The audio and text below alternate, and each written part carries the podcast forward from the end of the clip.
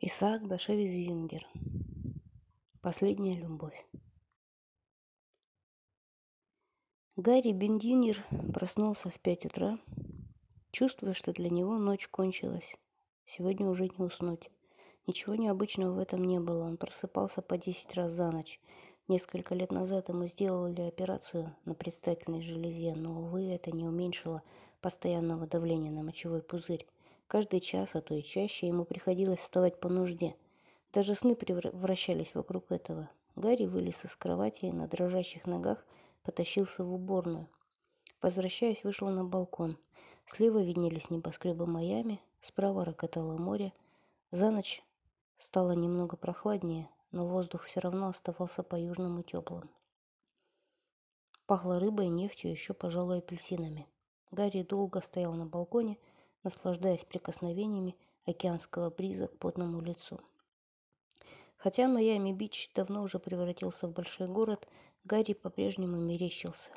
Эверглейдс, запахи его трав и болотных испарений. Иногда посреди ночи хрипло кричали чайки, а порой волны выбрасывали на берег скелет морской щуки или даже остов небольшого кита. Гарри Бендинер посмотрел в сторону Голливуда. Давно ли эти места были совсем дикими? Всего за несколько лет здесь выросли многоэтажные дома, гостиницы, рестораны, магазины. Даже посреди ночи по шоссе мчались автомобили. Куда спешат все эти люди? Или они вообще не ложатся спать? Какая сила влечет их? Нет, это уже не мой мир. Когда тебе за 80, ты, можно сказать, покойник. Он облокотился на перила и попытался припомнить свой сон. Вспомнилось только, что никого из тех, кого он видел во сне, уже не было в живых. Очевидно, сны не признают смерти. Во сне все три его жены, сын Билл и дочь Сильвия были живы. Нью-Йорк, местечко в Польше, где он родился, и Майами-Бич слились в один город. Он, Гарри Гершель, был и взрослым, и одновременно мальчиком, посещающим Хедер. Гарри закрыл глаза. Почему сны так быстро улетучиваются? Он помнил часто со всеми подробностями событий 70 или даже 75-летней давности, а сны, приснившиеся этой ночью, таяли как пена. Какая-то сила сразу же вырывала их из памяти.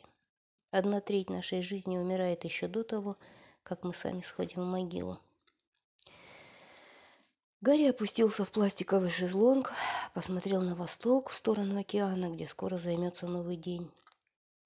Было время, когда каждое утро, особенно летом, он бегал купаться, но теперь его в воду не тянет.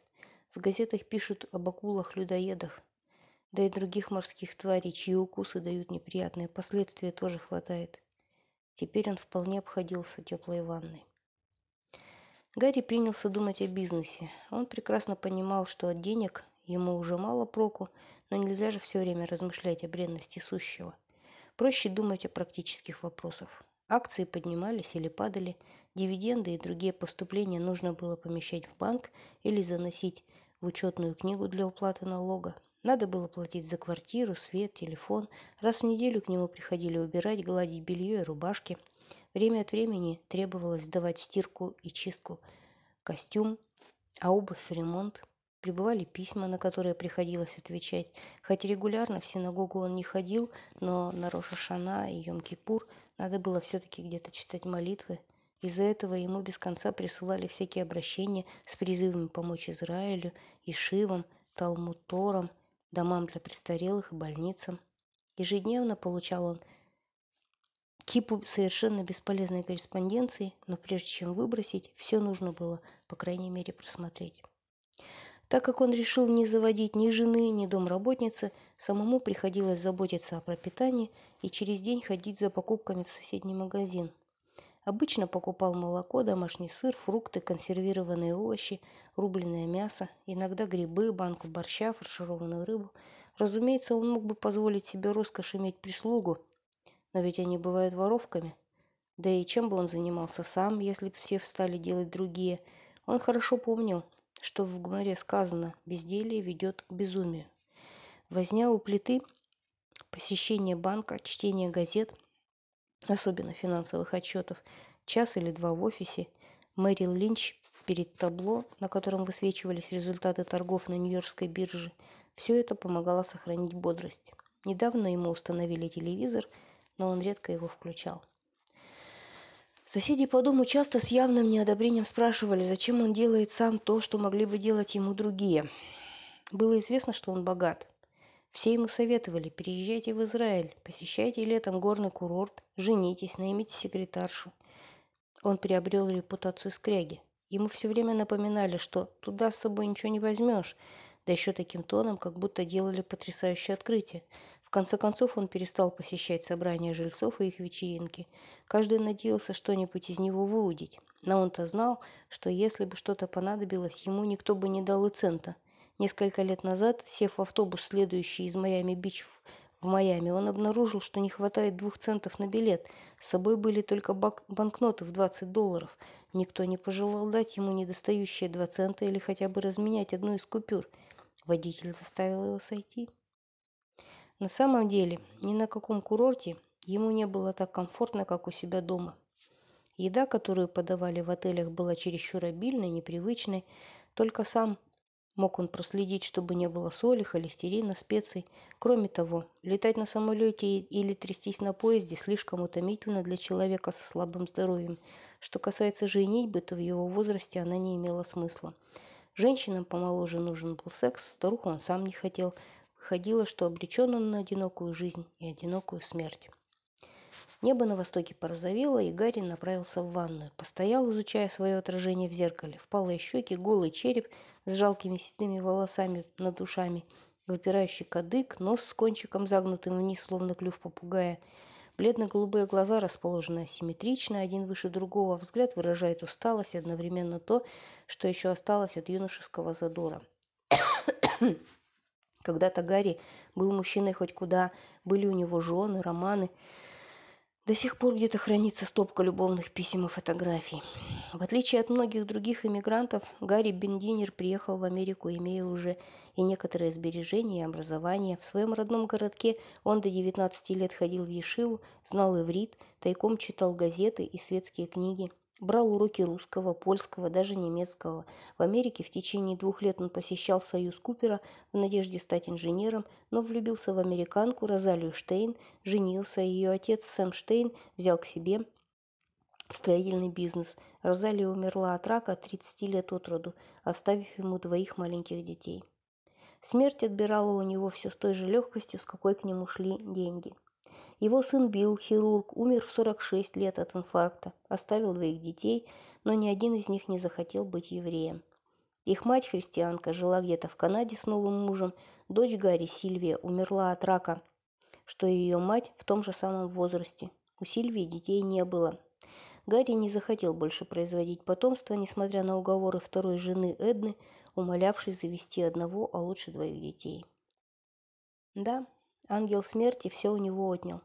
Сначала внуки хоть редко, но все-таки звонили из Канады, присылали открытки на Новый год, но постепенно перестали звонить и писать, и Гарри исключил их имена из завещания.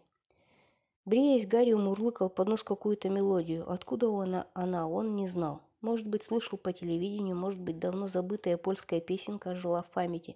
У него не было музыкального слуха, он фальшивил, но привычка напевать в ванной осталась. Сходить в уборную было целой проблемой. Уже несколько лет он принимал таблетки от запора, но пользы было мало, и Гарри через день ставил себе клизму. Долгая непростая процедура для человека в его возрасте. Гарри регулярно делал зарядку. Сидя в ванной, задирал вверх тощие ноги, хлопал по воде руками, как веслами.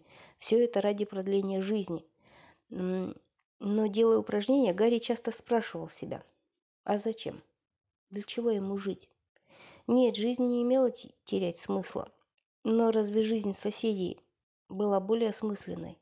В доме проживало много стариков, состоятельных, даже очень богатых. Кое-кто уже не мог ходить или еле передвигался, другие опирались на костыли. Многие страдали артритом или болезнью Паркинсона.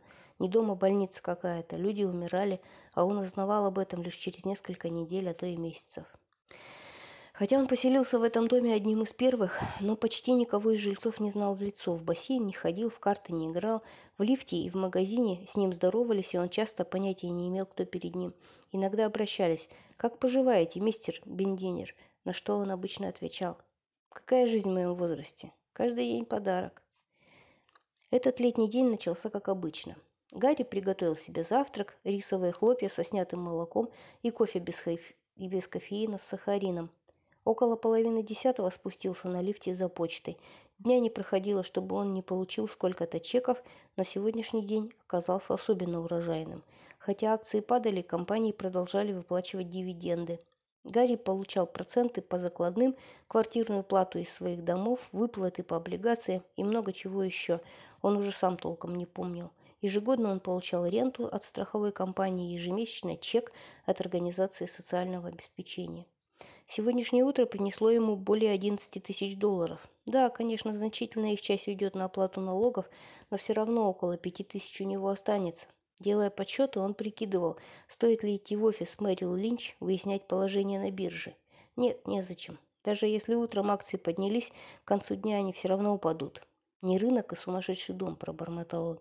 По его представлениям, инфляции должен был бы сопутствовать бычий, а не медвежий рынок. Но сейчас Падали и доллары, и акции. В общем, единственное, в чем можно было быть уверенным, так это в собственной смерти. Около одиннадцати он отправился депонировать чеки. Банк был маленький, все служащие его знали, пожелали доброго утра. У него был свой сейф для хранения ценных бумаг и драгоценностей. Так вышло, что его жены все оставили ему, ни одна не подготовила завещание. Он сам точно не знал, сколько у него денег, но вряд ли меньше пяти миллионов долларов – Несмотря на это, он носил рубашку и брюки, какие мог себе позволить даже нищий.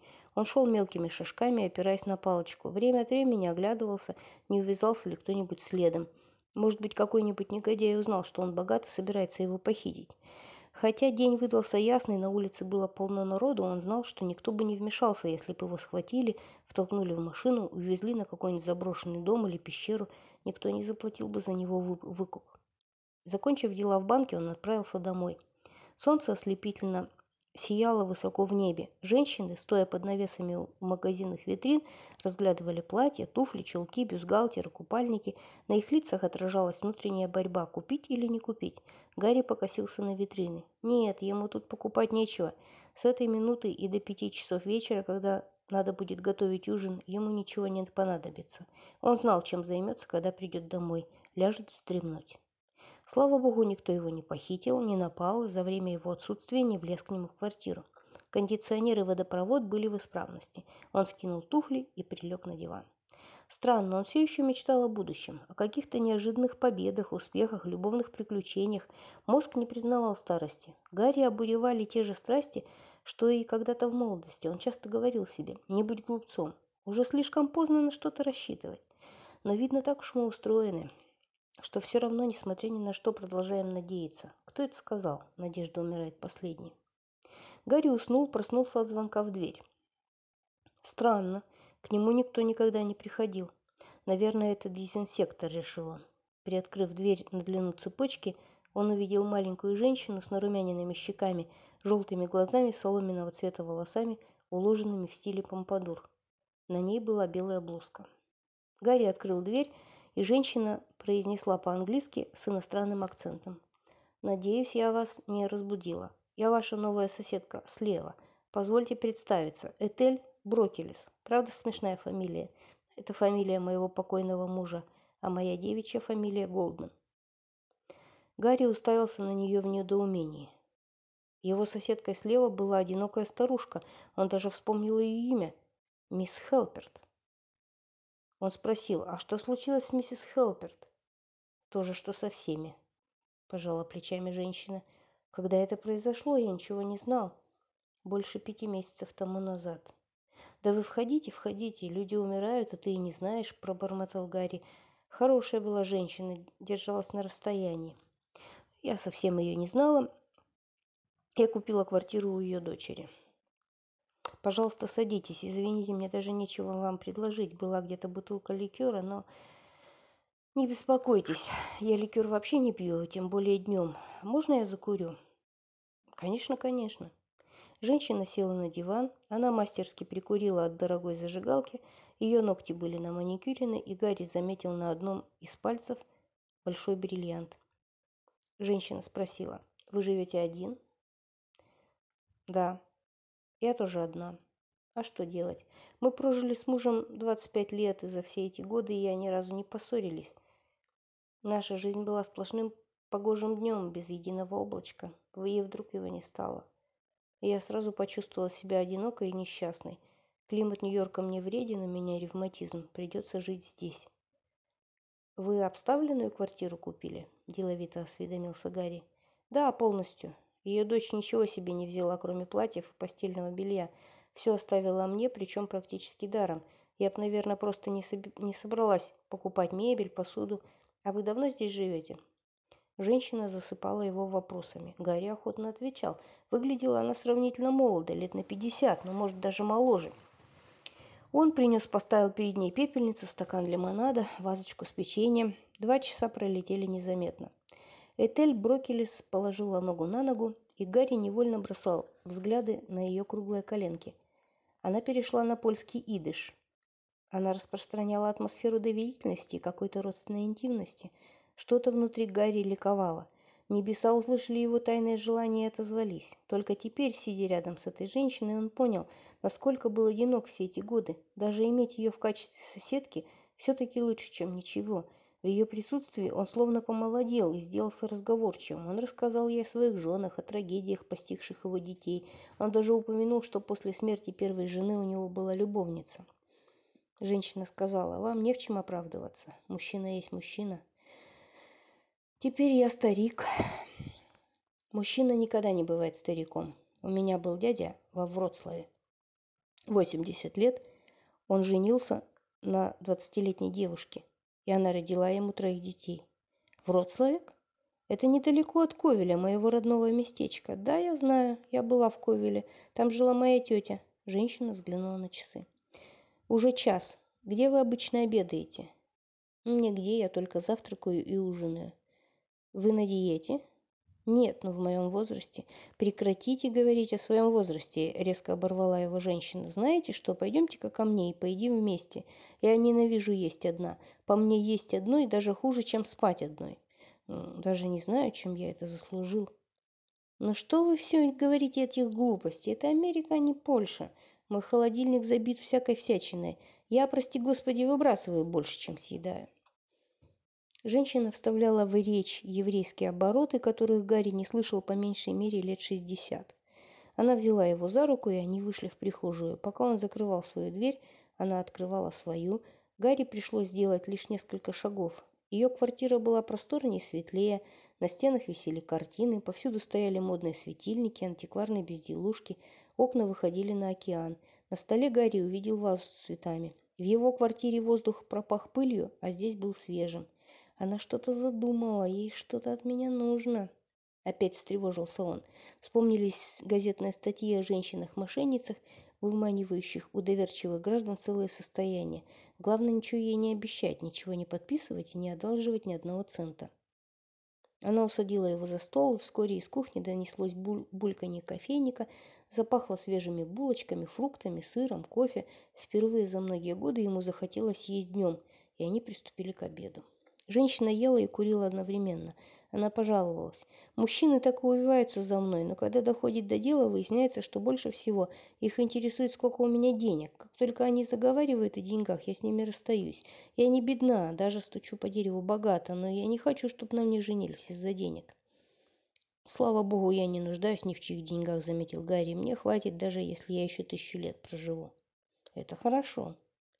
Мало-помалу они начали обсуждать финансовые вопросы. Женщина рассказала, что у нее есть. Она владела домами в Бруклине и на Стейт-Айленде, имела акции, облигации. Судя по тому, что она рассказала, и именам, которые упомянула, Гарри решил, что она говорит правду. Здесь, в Майами, у нее был счет и сейф в том же банке, что и у него. Гарри прикинул, что у нее должен быть миллион, если не больше – она угощала его, как заботливая жена или дочь, советовала, что ему следует, а что не следует есть. Такие, чудесные приключи... Такие чудеса приключились с ним в молодости. Едва познакомившись, женщины начинали говорить доверительным тоном и прямо-таки приклеивались к нему, чтобы никогда уже не расставаться. Но что подобное может произойти теперь, казалось просто нереальным. Он спросил, «У вас есть дети?» У меня есть дочь Сильвия. Она живет одна в палатке в Британской Колумбии. Почему в палатке? Мою дочь тоже звали Сильвией. Вы сами мне в дочери годитесь, добавил он, сам не зная зачем. Это все ерунда. Что такое годы? Мне всегда нравились мужчины намного старше меня.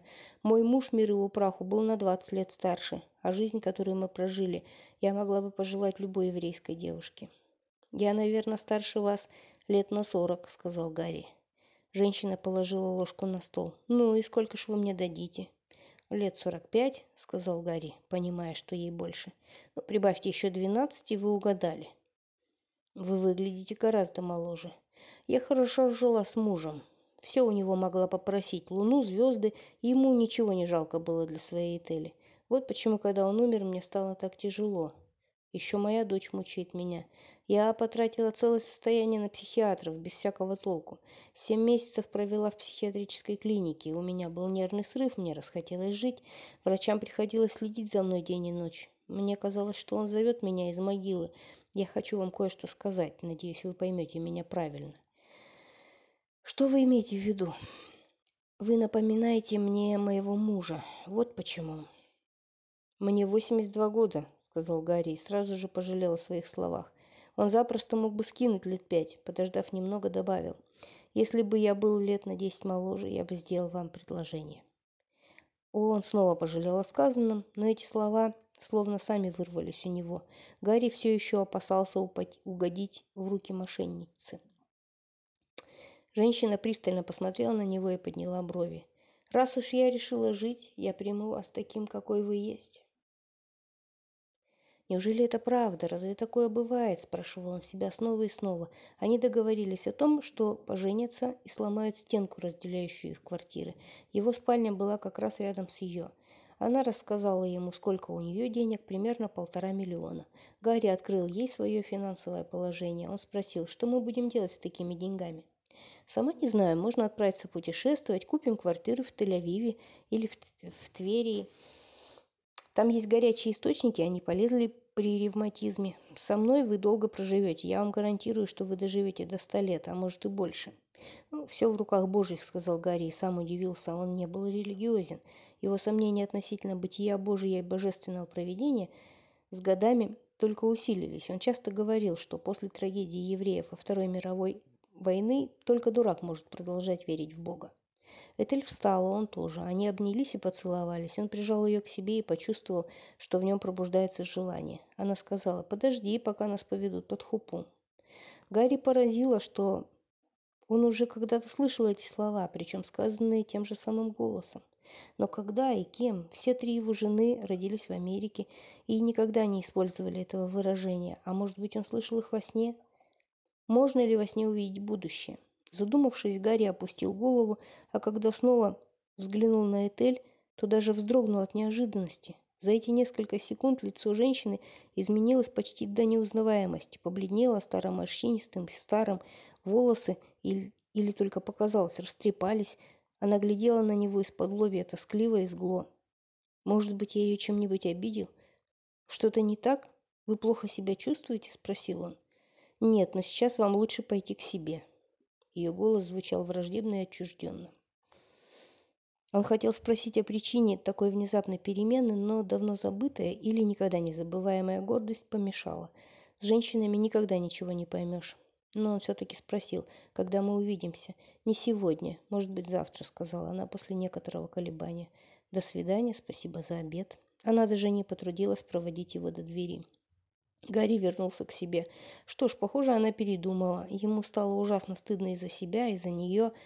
А может быть, она просто его разыграла? Или все это подстроено зловредными соседями? Его квартира показалась ему пустой. «Ужинать не буду», — решил он.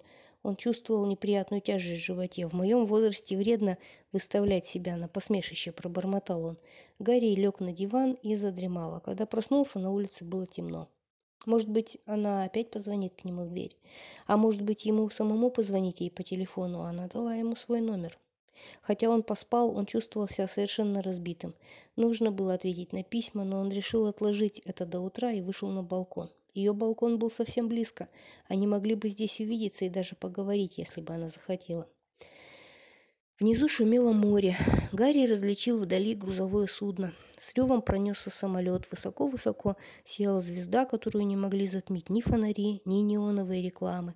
Хорошо, что хотя бы одну звезду видно, а то вообще забудешь о том, что есть небо. Он сел в шезлонг, стал ждать в надежде, что она покажется. Интересно, о чем она тогда подумала? Почему изменилась так внезапно? Была такая ласковая, разговорчивая, точно влюбленная невеста, и вдруг в одно мгновение снова стала чужой. Гарри задремал, а когда проснулся, была уже ночь. Он собрался было спуститься за вечерним выпуском газеты с результатами биржевых торгов, но передумал. Вместо этого выпил стакан томатного сока, проглотил таблетку. И снова лег. От Этели его отделяла всего лишь тонкая стенка, но у стен своя власть. Может быть, поэтому некоторые предпочитают жить в палатке, подумал он.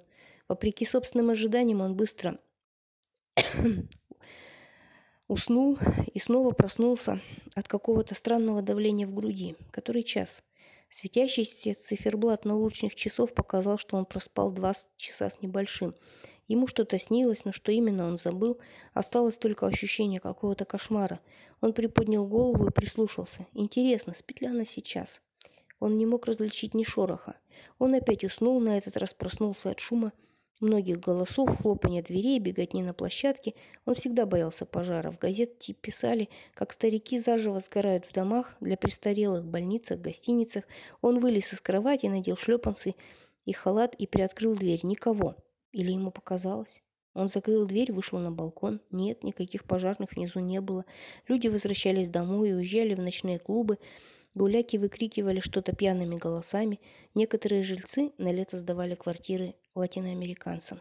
Гарри опять лег. Какое-то время было тихо, потом снова раздались шаги на площадке и гул мужских и женских голосов. Что-то случилось, но что? Он собрался было опять выглянуть, но передумал. Ему сделалось не по себе. Вдруг он услышал гудение домофона на кухне. Когда он взял трубку, незнакомый мужской голос произнес «Это не тот номер». Гарри щелкнул выключателем и зажмурился от слепящего света. Открыв холодильник, он вынул кувшин со сладким чаем, налил себе полстакана, то ли от жажды, то ли просто чтобы успокоиться. Вскоре ему понадобилось в уборную. В это время раздался звонок в дверь. А вдруг в здании ворвались грабители? Ночной сторож слишком стар, чтобы сказать им, оказать им серьезное сопротивление. Гарри заколебался, открывать или нет. Он стоял возле унитаза и дрожал. Может быть, это мои последние мгновения на земле пронеслось в голове. «Боже всемогущий, смилуйся надо мной», — пробормотал он. Тут он вспомнил, что в двери есть глазок. Как он мог об этом забыть? Ну, совсем выжил из ума. Он неслышно подошел к двери и посмотрел в глазок. На площадке стояла седая женщина в халате. Он сразу ее узнал. Это была его соседка справа. Он все понял. У этой женщины парализованный муж. Наверное, с ним что-то случилось. Он открыл дверь. Старушка держала в руках конверт без марки. «Мистер Бенденер, женщина из соседней квартиры оставила этот конверт у вашей двери. Здесь стоит ваше имя». «Какая женщина?» «Соседка слева. Она покончила с собой». Гарри Бендинер почувствовал, как внутри что-то оборвалось, а живот напрягся и стал твердым, как барабан. «Блондинка?» «Да». «Каким образом?» «Выбросилась из окна». Гарри протянул руку, и женщина отдала ему конверт. «Где она?» «Ее увезли. Мертвую?» «Да». «О, Господи!» «Это уже третий случай здесь. В Америке люди сходят с ума». Рука Гарри тряслась, конверт дрожал, как на ветру. Он поблагодарил соседку, закрыл дверь, пошел за очками. Только бы не упасть, подумал он. Сейчас не хватает, только ногу сломать. Он добрался до кровати, включил лампу. Да, очки лежали там, где он их оставил, на ночном столике. У него закружилась голова. Стены, занавески, ночной столик, конверт прыгали перед глазами, как нечеткое изображение на телеэкране. «Я что, слепну?» – подумал он. Он сел, стал ждать, когда пройдет головокружение. Он чувствовал такую слабость, что еле распечатал конверт. Записка была на идыше. Карандашом, криво, с орфографическими ошибками. Он прочитал. «Дорогой Гарри, простите меня. Я должна была уйти к мужу, если вас это не слишком затруднит, прочтите по мне Кадиш. Я буду там молиться о вас, Этель. Гарри положил листок, очки на ночной столик, выключил свет. На него напала икота, все его тело содрогалось, даже матрасные пружины вибрировали. «Больше никогда ни на что не буду надеяться», — торжественно поклялся он себе. Почувствовав холод, натянул на себя одеяло. Когда он проснулся, было десять минут девятого. Может быть, ему это все приснилось? Нет, письмо лежало на столике у кровати. В тот день Гарри Бендинер не стал спускаться за почтой, готовить завтрак, умываться, одеваться. Сидя в пластиковом шезлонге на балконе, он думал о другой Сильвии, дочери Этели – поселившейся в палатке в Британской Колумбии, почему она забралась так далеко? Может быть, из-за смерти отца или из-за невыносимых отношений с матерью, или уже в свои годы она осознала тщету человеческих усилий и решила стать отшельницей? Может быть, она пытается найти себя и обрести Бога? Сумасшедшая мысль пришла в голову старику. Полететь в Британскую Колумбию, разыскать девушку, приласкать ее, заменить ей отца и, может быть, вместе с ней постараться понять, Зачем человек рождается и почему умирает?